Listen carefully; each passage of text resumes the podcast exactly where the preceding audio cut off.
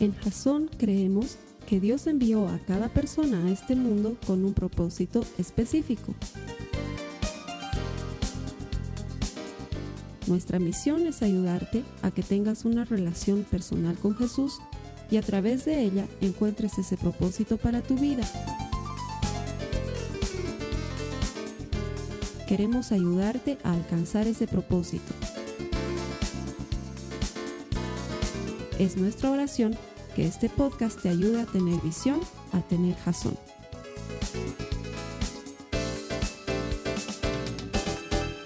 Bienvenidos a una semana más en los servicios de Jazón. La semana pasada eh, teníamos mucha afluencia aquí en Jazón en línea. Estamos seguros que esta semana no va a ser la excepción. El mensaje que tenemos hoy para ti dentro de la serie No sé lo que creo tiene el potencial para cambiar tu vida. Pero lastimosamente tengo que decirte que el mensaje de hoy está casado con el mensaje de la próxima semana. Aunque el mensaje de hoy por sí solo es suficiente y te va a ayudar a entender todo lo que Dios tiene preparado para ti en este punto, estoy seguro que te va a dejar algunas interrogantes que tienes que responderlas la siguiente semana. El tema de hoy se llama Dios está en control, pero el tema de la siguiente semana tiene que ver con el sufrimiento, así que hay muchas personas que no les, gusta escuchar hablar de sufrir, entonces probablemente no quieran venir a la iglesia la siguiente semana. Yo te invito a ti que no seas de esos y que estés aquí con nosotros también la siguiente semana, porque estos dos temas van casados el uno con el otro. Quiero darte la bienvenida. Siempre digo, y lo digo de verdad, me siento el pastor más bendecido del planeta porque creo que Jasón debe ser la iglesia más linda del planeta. Debe ser. Está llena de gente linda, está llena de gente que ama al Señor y yo me siento privilegiado. Y aunque Tú piensas que no, eres lindo. A ver, deja que el hermano de tu lado te mire un ratito. Hazte mirar. En serio, ayúdame, por favor. Ah, hazte mirar. Hazte mirar así, ¿no? Eh, ponte y... Que te miren un poquito.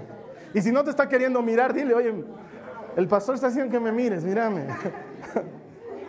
¿Hay algún feo aquí? ¿Has visto algún feo? ¿Sí? ¿Hay algún feo? ¿Dónde está? No, es churrísimo. Es churris, es igualito a ti además.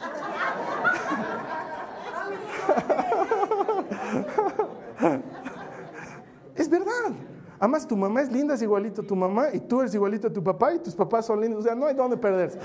Toda la gente que viene a Jason aquí es gente linda. Así que eh, creo que es una cosa buena venir a un lugar así. Eh, hoy vamos a hablar de un tema que es ah, complicado y por eso tengo la pizarra, porque necesito explicarte unas cosas que son complicadas. De hecho, ¿dónde están mis marcadores? El tema de hoy se llama Dios está en control. ¿Sí? Dios está en control. Eh, y no sé cómo te hace sentir esa frase, porque la decimos muy a menudo. Los cristianos siempre decimos, Dios está en control. Estás pasando por algún problema, por alguna necesidad y viene un hermano y te tranquilo, Dios está en control. Y no sé cómo te hace sentir esa frase porque aunque es una frase cargada de poder y, y nos está hablando de un aspecto muy importante de Dios que es su soberanía y su capacidad de estar en todas partes, en todo tiempo, el único que puede hacer eso, porque no hay otro ser en el universo capaz de estar en control de todas las circunstancias. Eh, sin embargo, no sé cuando escuchas esa frase realmente cómo te sientes. Porque muchos nos preguntamos, ¿realmente estará en control? Y, no solamente cuando te pasan cosas personales, pero cuando vemos desastres, eh, no sé, como las lluvias que están ocurriendo en nuestro país o, o el intenso frío que se está viviendo en el norte y de repente niños mueren y tú dices, ¿y qué está pasando? Porque Dios está en control. Es algo que nos causa un ruido. Eh, de hecho, una de las preguntas más frecuentes que recibimos es si Dios es amor, ¿por qué tantos niños se mueren de hambre? O sea, si Dios está en control, ¿por qué las cosas parecieran que no están en control?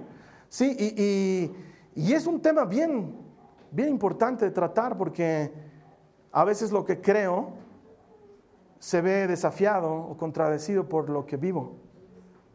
Y cuando eso pasa, es como que tu cristianismo sufriera un shock y muchos se bajan de la barca.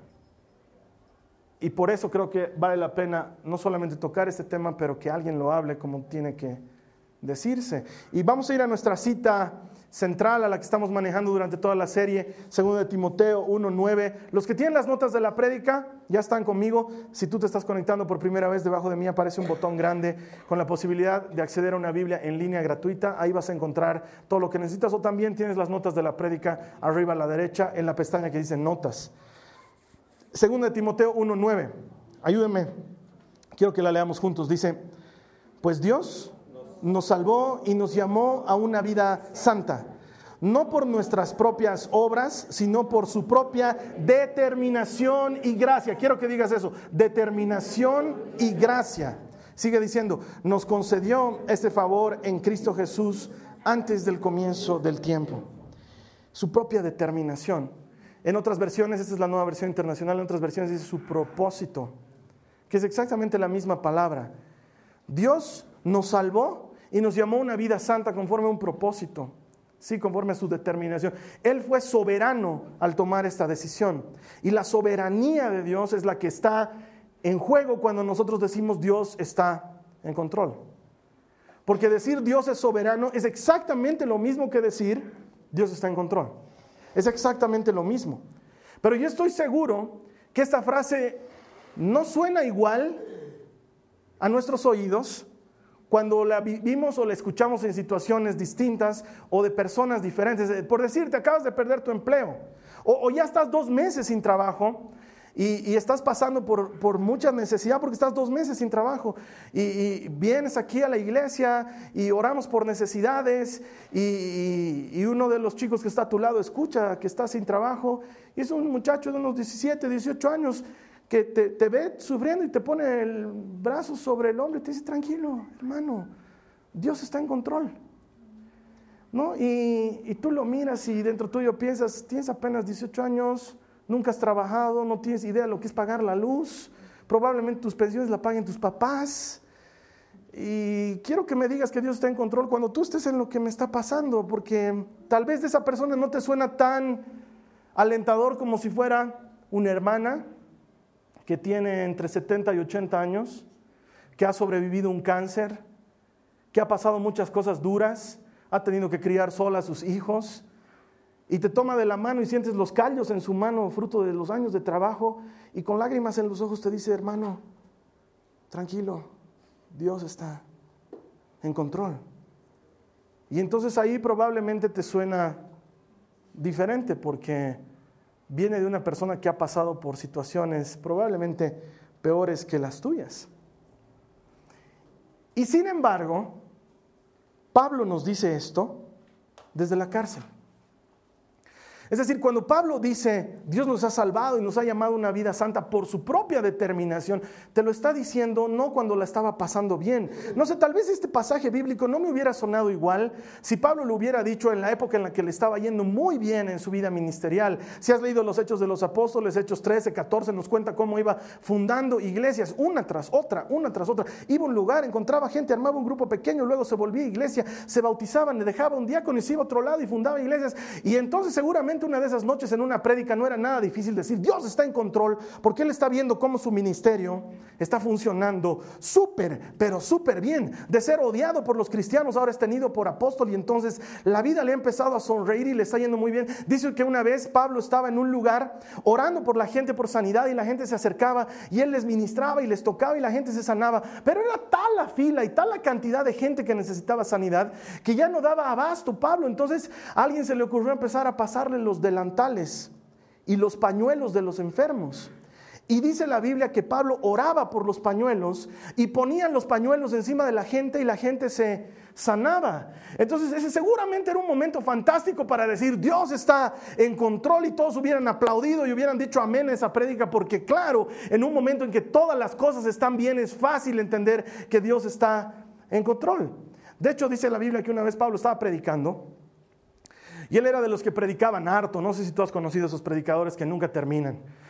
Predicaba y predicaba y predicaba y predicaba. Y se hizo tan tarde que la gente ya estaba con sueño. Y dice que había un muchacho en la ventana, sentado en la ventana, que se llamaba Eutico. Si quieres ahí un nombre para tu hijo, está una buena idea, ¿no? Eutico, es un buen nombre. Oye, ¿por qué se ríen? Yo tengo un sobrino que se llama Eutico. No, no es cierto. No hay nada peor que sentirte mal por otro, ¿no? Ok, y el Eutico estaba sentado ahí y Pablo seguía predicando y se duerme, y se duerme, ¡pum! Se cae de la ventana, no hacia adentro, sino hacia afuera. Estaban en un segundo piso y grave.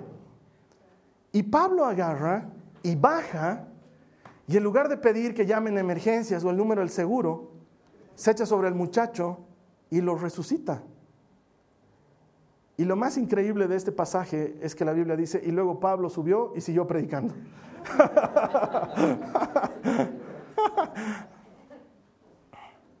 y seguramente en ese momento, durante la prédica, decir, Dios está en control, hubiera tenido mucho poder, porque la gente acababa de ver un hombre que cayó de la ventana y murió y estaba vivo nuevamente. Pero no, Pablo no dice esto en el mejor momento de su vida, sino que lo dice desde la cárcel. Y no desde su primera cárcel, que fue prácticamente una detención domiciliaria, sino desde la cárcel en la que estaba encadenado como si fuera un forajido, donde tenía visitas restringidas y solamente le traían agua, y él sabía que estaba próximo a morir. Y sabiendo que estaba próximo a morir, Pablo era capaz de decir, Dios está en control. Porque no sé qué pasaría en tu vida, pero cuando las cosas empiezan a ir mal, cuando las cosas ya no funcionan, tu matrimonio se está yendo por la borda o estás perdiendo mucho dinero en ese negocio en el que has invertido o tu salud está deteriorándose en lugar de mejorar o la relación que tienes con esa persona choca cada vez más y entonces tú te preguntas, estoy yendo a la iglesia y estoy siendo fiel, pero ¿Dios está en control o será que Dios está en control? Y la cosa cambia. Porque nuestras circunstancias ponen en tela de juicio lo que creemos y entendemos de Dios. Cuando somos niños, los niños eh, desde que empiezan a hablar, empiezan a soñar con algo. No sé si te pasa a ti. Cuando eres papá de hijos chiquitos te das cuenta que pasa y te debes acordar después cuando, cuando eres grande. Cuando eres chiquito sueñas y dices, cuando sea grande, voy a acostarme a la hora que quiera. Y voy a ver tele todo el día y voy a desayunar Skittles, almorzar Skittles y cenar Skittles y me van a salir Skittles por las orejas. En la caja de las galletas nunca va a estar tan arriba. Lo que pasa es que cuando eres niño, no sé si te pasa, pero sueñas con estar tú en control. Sueñas con poder tomar tú las decisiones y estar a cargo. Y esto es lo que pelea con que Dios esté en control. Porque la vida nos entrena a ser autosuficientes. Y de repente viene la frase Dios está en control y suena esperanzadora, pero también como que realmente quiero que Dios esté en control. De hecho, ¿sabías que la frase Dios está en control no aparece en la Biblia? No está en la Biblia. En serio, a ver, busquen ahorita en sus Biblias. Ya pues, que me miran hermanos, busquen en sus Biblias. los que tienen ahí su iPad en el buscador, pongan Dios está en control. Busquen, rápido. Busquen, en serio. Saquen su Google. No está, ¿no ve? ¿Alguien me puede encontrar? ¿Dios está en control? No, está. En ninguna de las versiones. Su soberanía está. La Biblia dice que Dios es el dueño del cielo y de la tierra. Eso es soberano.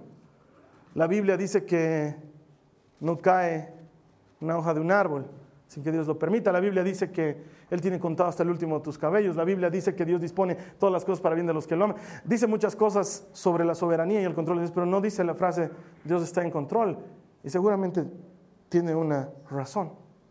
Y es porque hay cosas que Dios permite que estén dentro de nuestro control cosas que tú puedes manejar y que tú puedes administrar.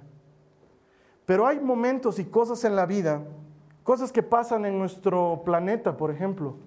Eh, no sé, lo que ha pasado, por ejemplo, ahorita entre Chile y Perú.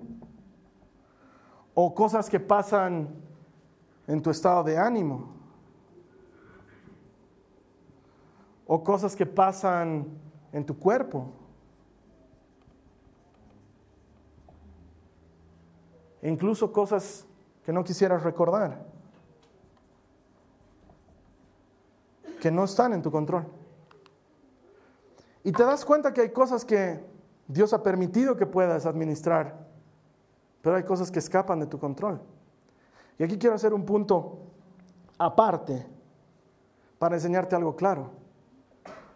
Hay cosas que tú puedes y tienes que hacer.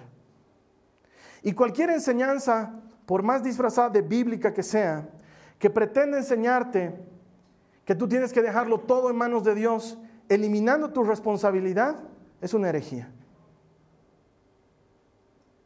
Porque cualquier enseñanza que pretende disminuir nuestra responsabilidad en este mundo, poniéndole toda la mochila a Dios, está completamente alejada del Evangelio. Muy a menudo escucho, ¿qué vas a hacer hermano? No sé, lo que Dios quiera, lo que Dios diga. ¿Pero qué quieres tú? Ay, esta flojera me da pensar, lo que Dios quiera para mí es bueno. ¿Y qué vas a hacer en tal situación? No sé, la voluntad de Dios, hermano, lo que sea la voluntad de Dios. Es la forma más cómoda de ponerle la carga a quien no tiene la responsabilidad de hacer lo que tú tienes que hacer. Porque hay cosas que Dios ha puesto dentro de nuestro círculo de control, cosas que tú y yo no solamente podemos, pero tenemos que hacer. Cosas que están a nuestro alcance. Cosas que Dios ha puesto en este mundo para que nosotros podamos hacerlas. Y el problema es que los seres humanos nos encanta la frase Dios está en control, pero en realidad no queremos que Dios esté en control, sino queremos que Dios tome el control. Es decir, Dios, toma el control de mi vida. Hoy que es domingo, pero el viernes en la noche no. El viernes no. El viernes otro va a tomar el control. Si me entiendes, Señor. Porque tengo necesidades y, y... Pero el lunes, por favor, toma el control de mi vida porque quién sabe lo que haga el viernes. o nos gusta decirle, Señor, toma el control de mi profesión y de mi carrera, pero por favor no te metas con cómo administro mi dinero. Porque quiero que me prosperes, pero no quiero que me digas en qué voy a gastar. Quiero que me bendigas económicamente y que no me falte el dinero, pero por favor no me vayas a decir que tengo que dar 10 aquí o 20 allá, porque ese es un asunto muy mío y muy personal. Y entonces nos gusta que Dios tome el control de nuestra vida, pero no nos gusta que esté en control de nuestra vida. Y tarde o temprano nos vamos a dar cuenta que hay cosas que están fuera, que no podemos controlarlas, que escapan de nuestro control. Y lo que en realidad nos perturba no es si Dios está en control o no, definitivamente.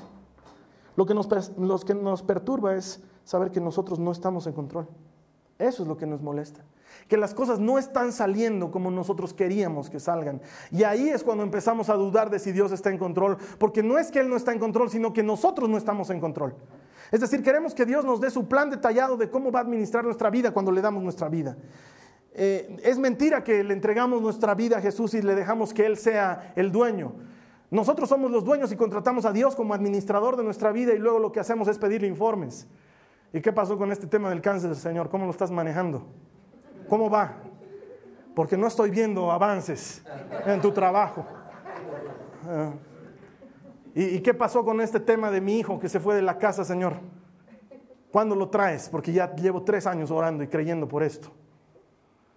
Y, y en lugar de que Dios sea el dueño, se transforma en mi empleado mi administrador contratado, y le pongo ultimátums.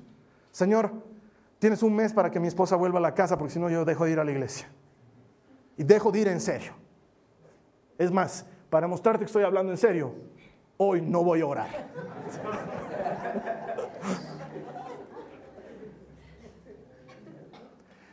Porque la idea de que Dios esté en control solamente está completa en nuestra mente cuando nosotros estamos en control. Pero cuando empezamos a perder el control de las cosas y vemos que se han ido de nuestras manos, enloquecemos. Nos da algo. Mientras sabes cómo están yendo las cosas, estás tranquilo. Pero en cuanto escapan de tu control, te olvidas de que Dios está en control. la frase no funciona. Y entonces cuando alguien, algún hermano de buen corazón viene y dice, tranquilo hermano, Dios está en control, te da ganas de darle un puñetazo o clavarle un lápiz HB, no sé, hacerle algún tipo de daño físico, porque en lugar de traerte paz, lo único que está haciendo es incomodarte. Porque en realidad lo que está pasando es que tú no estás en control. Entonces lo que tengo que decirte de parte de Dios es que seas responsable de tu círculo de control siempre que hagas lo que puedas hacer siempre. Estoy sin trabajo, hermano, ¿y qué estás haciendo? Esperando que toquen el timbre, porque me imagino que algún rato van a venir a contratarme de sobose, digamos. ¿What? Eso nunca va a pasar. ¿Estás sin trabajo? Busca trabajo, repartí currículums, visita amigos, busca sitios donde hay empleo. Pero es que acaso no se supone que Dios va a hacer eso. Oye, ¿tú puedes hacer eso? Puedes buscar en internet, puedes buscar avisos en el periódico, puedes visitar oficinas. Si puedes, es que está dentro de tu círculo de control. Entonces, hazlo. Puedes ir al médico, claro que puedes ir. Y puedes tomarte las medicinas, las que te dijo el médico, y a la hora que te dijo que te las tomes. Puedes hacerlo, hazle caso. Pero es que hermano, yo estoy esperando que Dios me sane. ¿Y para qué te va a sanar si en lo fácil eres tan irresponsable con tu salud? Para que luego vuelvas a enfermarte. Tú haz siempre lo que puedas hacer. Haz la conversación que tienes pendiente con tu esposo, con tu esposa, con ese amigo con el que no te hablas, con ese papá o esa mamá que has dejado de hablarle. Haz la conversación y no esperes que Dios sane la relación. Haz lo que puedes hacer porque está dentro de tu círculo de control. Y solo cuando no está dentro de tu círculo de control, la situación va a cambiar. Pero mientras esté en tus manos, Hazlo. Porque muchos extrañamente estamos esperando el milagro de Jesús. Y si te das cuenta en la Biblia, los milagros generalmente no se daban sin antes venir una instrucción. el estilo de Jesús no era así nomás. ¿Te, ¿Te acuerdas esa vez que estaban los discípulos ahí? Jesús estaba predicando igual, estaba predicando. Y los discípulos veían que la hora pasaba y el sol ya se estaba entrando. Y decían, yo pensé que Jesús iba a hablar, no sé, unos 15 minutos, 20 minutos, iba a repartir alitas de pollo, todos comían y nos íbamos, pero la cosa ya se está poniendo fregada, cada vez llega más gente y entonces vienen los discípulos, le dicen, Señor, ¿no sería que despaches ya nomás a toda esta gente porque se está haciendo tarde y no van a tener dónde comer, digamos, ¿no? O sea, y nosotros no, no, también tenemos hambre, digamos, o sea, ya es horas que estás predicando y eh, está bien, digamos, ¿no? Nos va a tomar unos buenos años entender esto del reino de los cielos, así que y Jesús, no sé, pues, no sé qué imaginarían que iba a ser Jesús, no sé, jalar un cierre del cielo y que caiga, eh, no sé, alitas de pollo, no sé. Tal vez ellos imaginaban a Moisés y el maná del cielo, no sé qué se imaginarían, pero ahí viene el estilo de Jesús que los mira y les dice, no los despachen, denles ustedes de comer. Haz lo que puedas hacer. Haz lo que puedas hacer. El ciego está ciego ahí, Jesús agarra y podía agarrar y decir, sé sano. Pero no, hace barro, hace barro, le pone en sus ojos y le dice, anda a lavarte a la piscina de Siloé.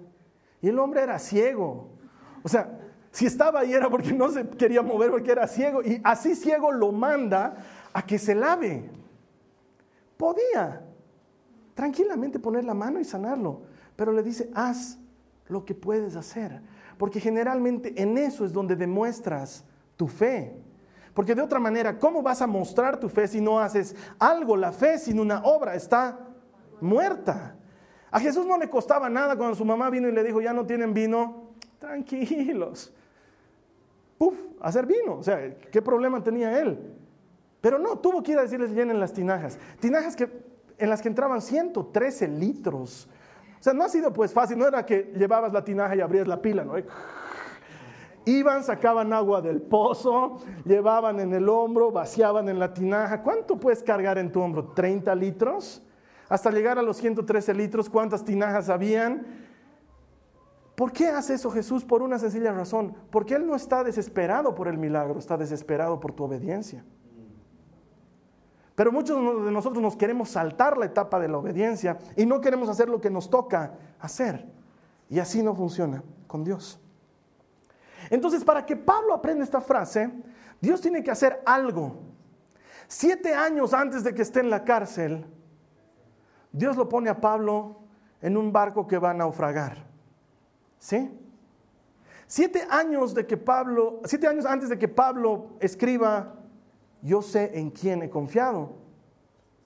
Estaba en un barco a punto de naufragar. Acompáñame en tu Biblia, por favor, a Hechos 27, 14 al 16.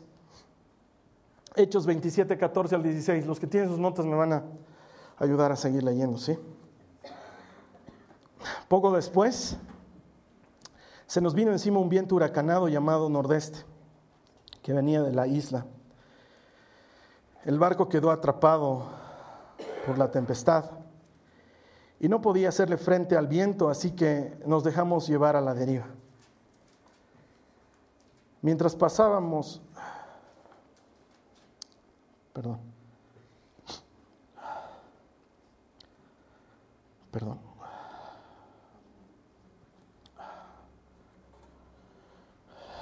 Perdón, se me ha apagado el iPad. No, es que no, no. Perdón.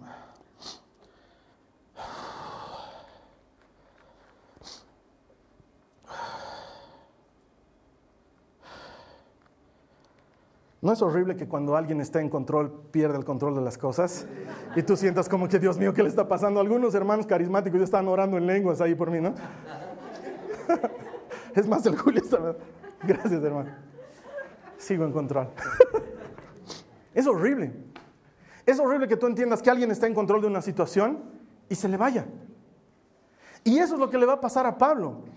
Está preso en grilletes, en un barco que él no está manejando, con criminales que no conoce, y de repente empieza a soplar un viento fuerte que los lleva a la deriva. Y pierde totalmente el control. Es lo que has sentido por mí ahorita, multiplicado por 20, porque tú no te ibas a morir. Finalmente no, está predicando bien el Carlos y pobrecito y cómo le ayudamos. Pero él se iba a morir. Esto empieza a salirse absolutamente de su círculo de control. No tiene control sobre el barco, no tiene control sobre la circunstancia, no tiene control sobre los prisioneros, no tiene control sobre el capitán, ni siquiera sobre sí mismo porque está encadenado en el barco. Su situación no podría ser peor. Y es que es fácil pensar que Dios está en control cuando tú estás en control, cuando todo está marcando de acuerdo a tu plan. Pero la única forma que Dios tiene de mostrarte que Él está en control es cuando tú estás en una situación en la que no tienes control. Porque mientras tú tienes el control, estás tranquilo, pero cuando pierdes el control, ahí es cuando Dios te puede demostrar que está en control. De otra manera, tú tienes el control. No sé si me estoy explicando claramente. Mientras tú tienes el control, todo está bien. Pero cuando la situación enloquece, es el único momento en el que Dios puede mostrarte cómo está Él en control. De hecho, a ver, eh, Esteban, ¿te puedo pedir que vengas? Me encanta el Esteban sigue las notas de la prédica. ¿Le vamos a dar un aplauso al Esteban? ¿Sí? Es voluntario, involuntario. Esteban, quiero preguntarte una cosa. ¿Confías en mí? Eh, bastante rápido, ¿no? O sea, podría desconfiar un poquito. Ok, quiero que te pongas de espaldas. Has dicho que confías en mí. Y te vas a dejar caer para que yo te aguante. ¿Sí? Una, dos y tres. Ya pues has dicho que confías en mí. Vamos. No, hacia mí, hacia mí. Y ahora, ahora, dime Esteban, ¿tú crees que yo te puedo aguantar un poquito más abajo? ¿Tú qué dices? Eh, eh, ¿Has dicho que confías en mí? ¿Has dicho que, ¿Has dicho que confías? ¿Has dicho que confías en mí? ¿Has dicho que confías en mí? Otra vez. ¿Confías en mí como para que te lleve un poquito más abajo? Confía en el Señor tu Dios y no te apoyes en tus propios pensamientos.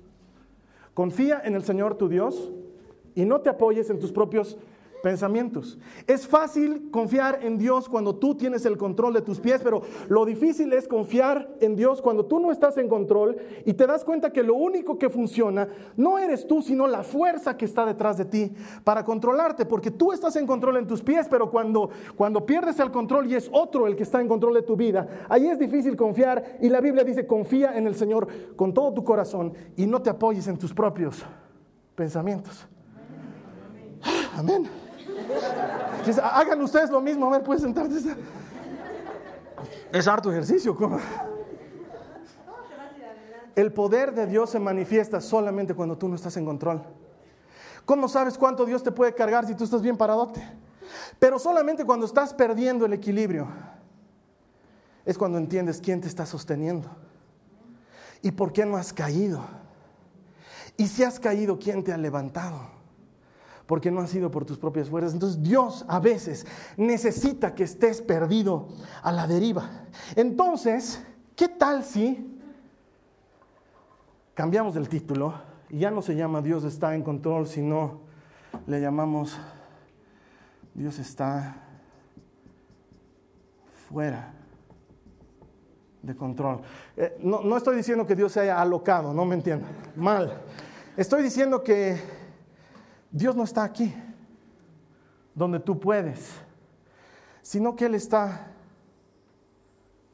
más afuera de tu control, donde tú ya no tienes control, sino donde solamente Él puede manejarse. Mira, mira lo que dice los versos 21 al 25, y esta vez no se me va a apagar el iPad, dice,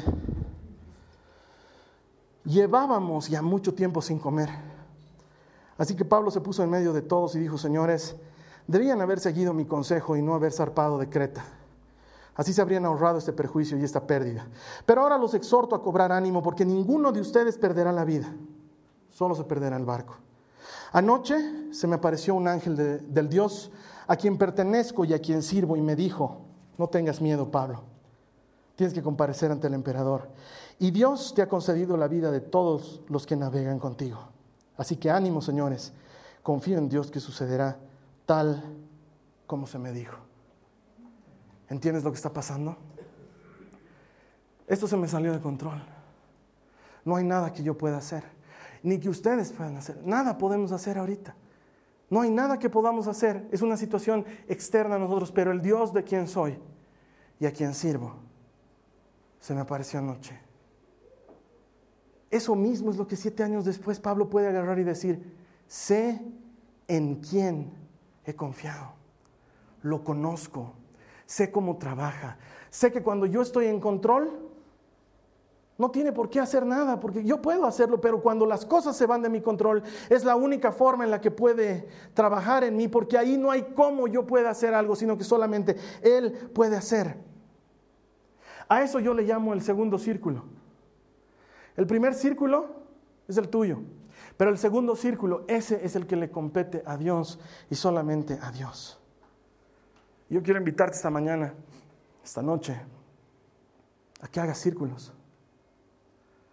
No sé alrededor de qué necesitas poner un segundo círculo.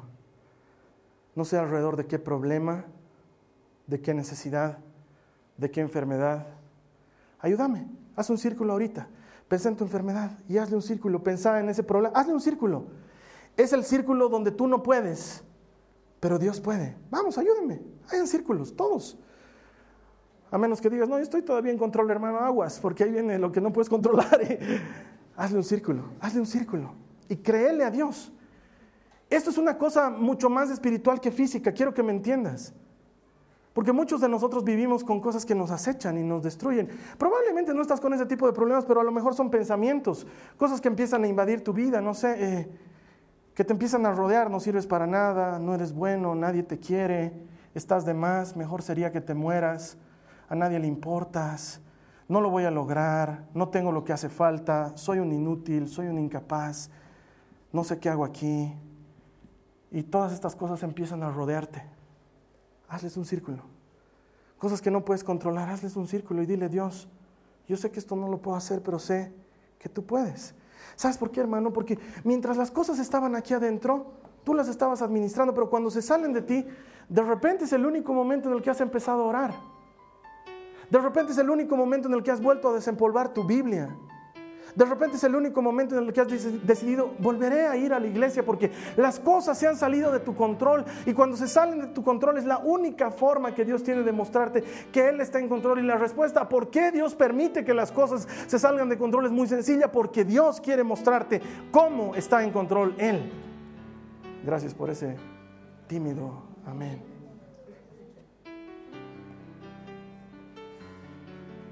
De hecho, cuando llegues hoy día a tu casa, no sé cómo es tu vida, pero Si tú eres de esas personas porque me cuentan, "No, yo quiero traerle a mi marido, pero no quiere venir, o yo quiero traerle a mi esposa, pero no quiere venir. Cuando llegues a tu casa, ahora, y lo ves a tu marido que está. Y te mira cuando entras, ¿cómo te ha ido? Entonces tú agarras y sin que él te vea, lo miras así.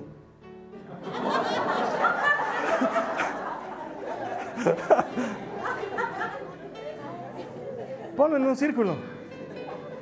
Ponlo en un círculo. Cuando estés en esa reunión de trabajo con tu jefe que te hace la vida imposible, mientras él se da la vuelta a explicar algo tú.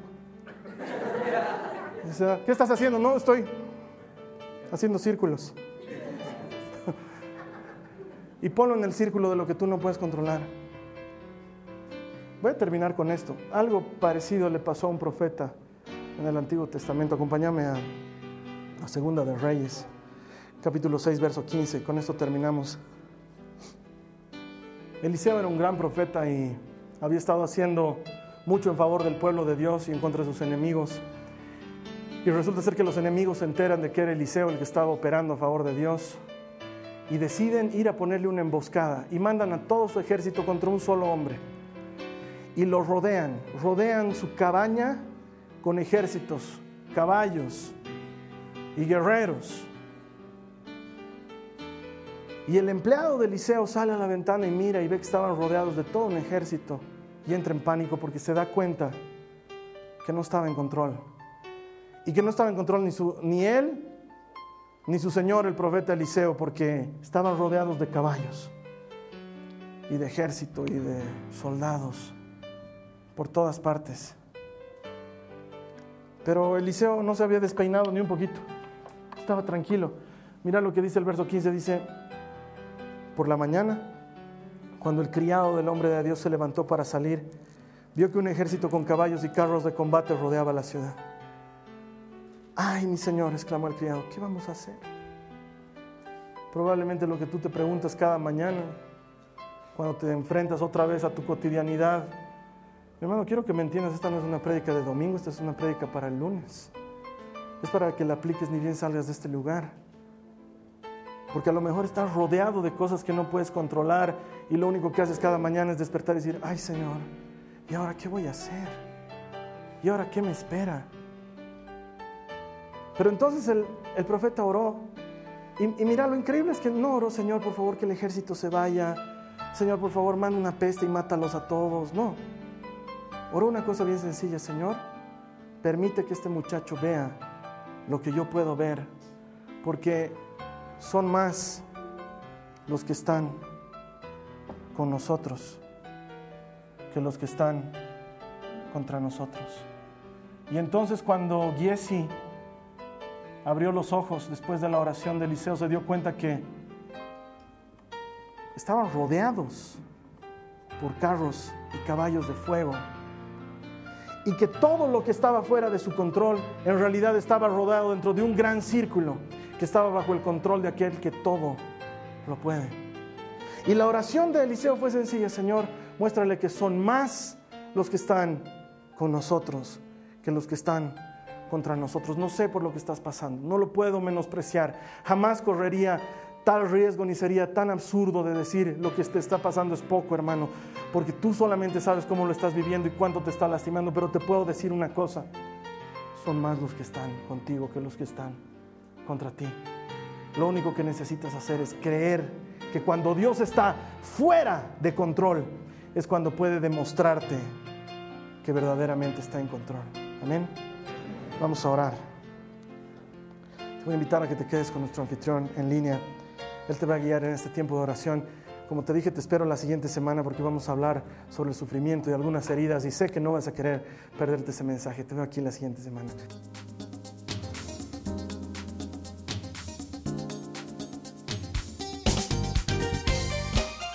Esta ha sido una producción de Jason Cristianos con Propósito. Para mayor información sobre nuestra iglesia o sobre el propósito de Dios para tu vida, visita nuestro sitio web www.jason.info. Allí encontrarás muchos recursos para animarte en tu relación con Dios, enseñanzas, nuestro blog, prédicas y mucho más. Te lo deletreamos www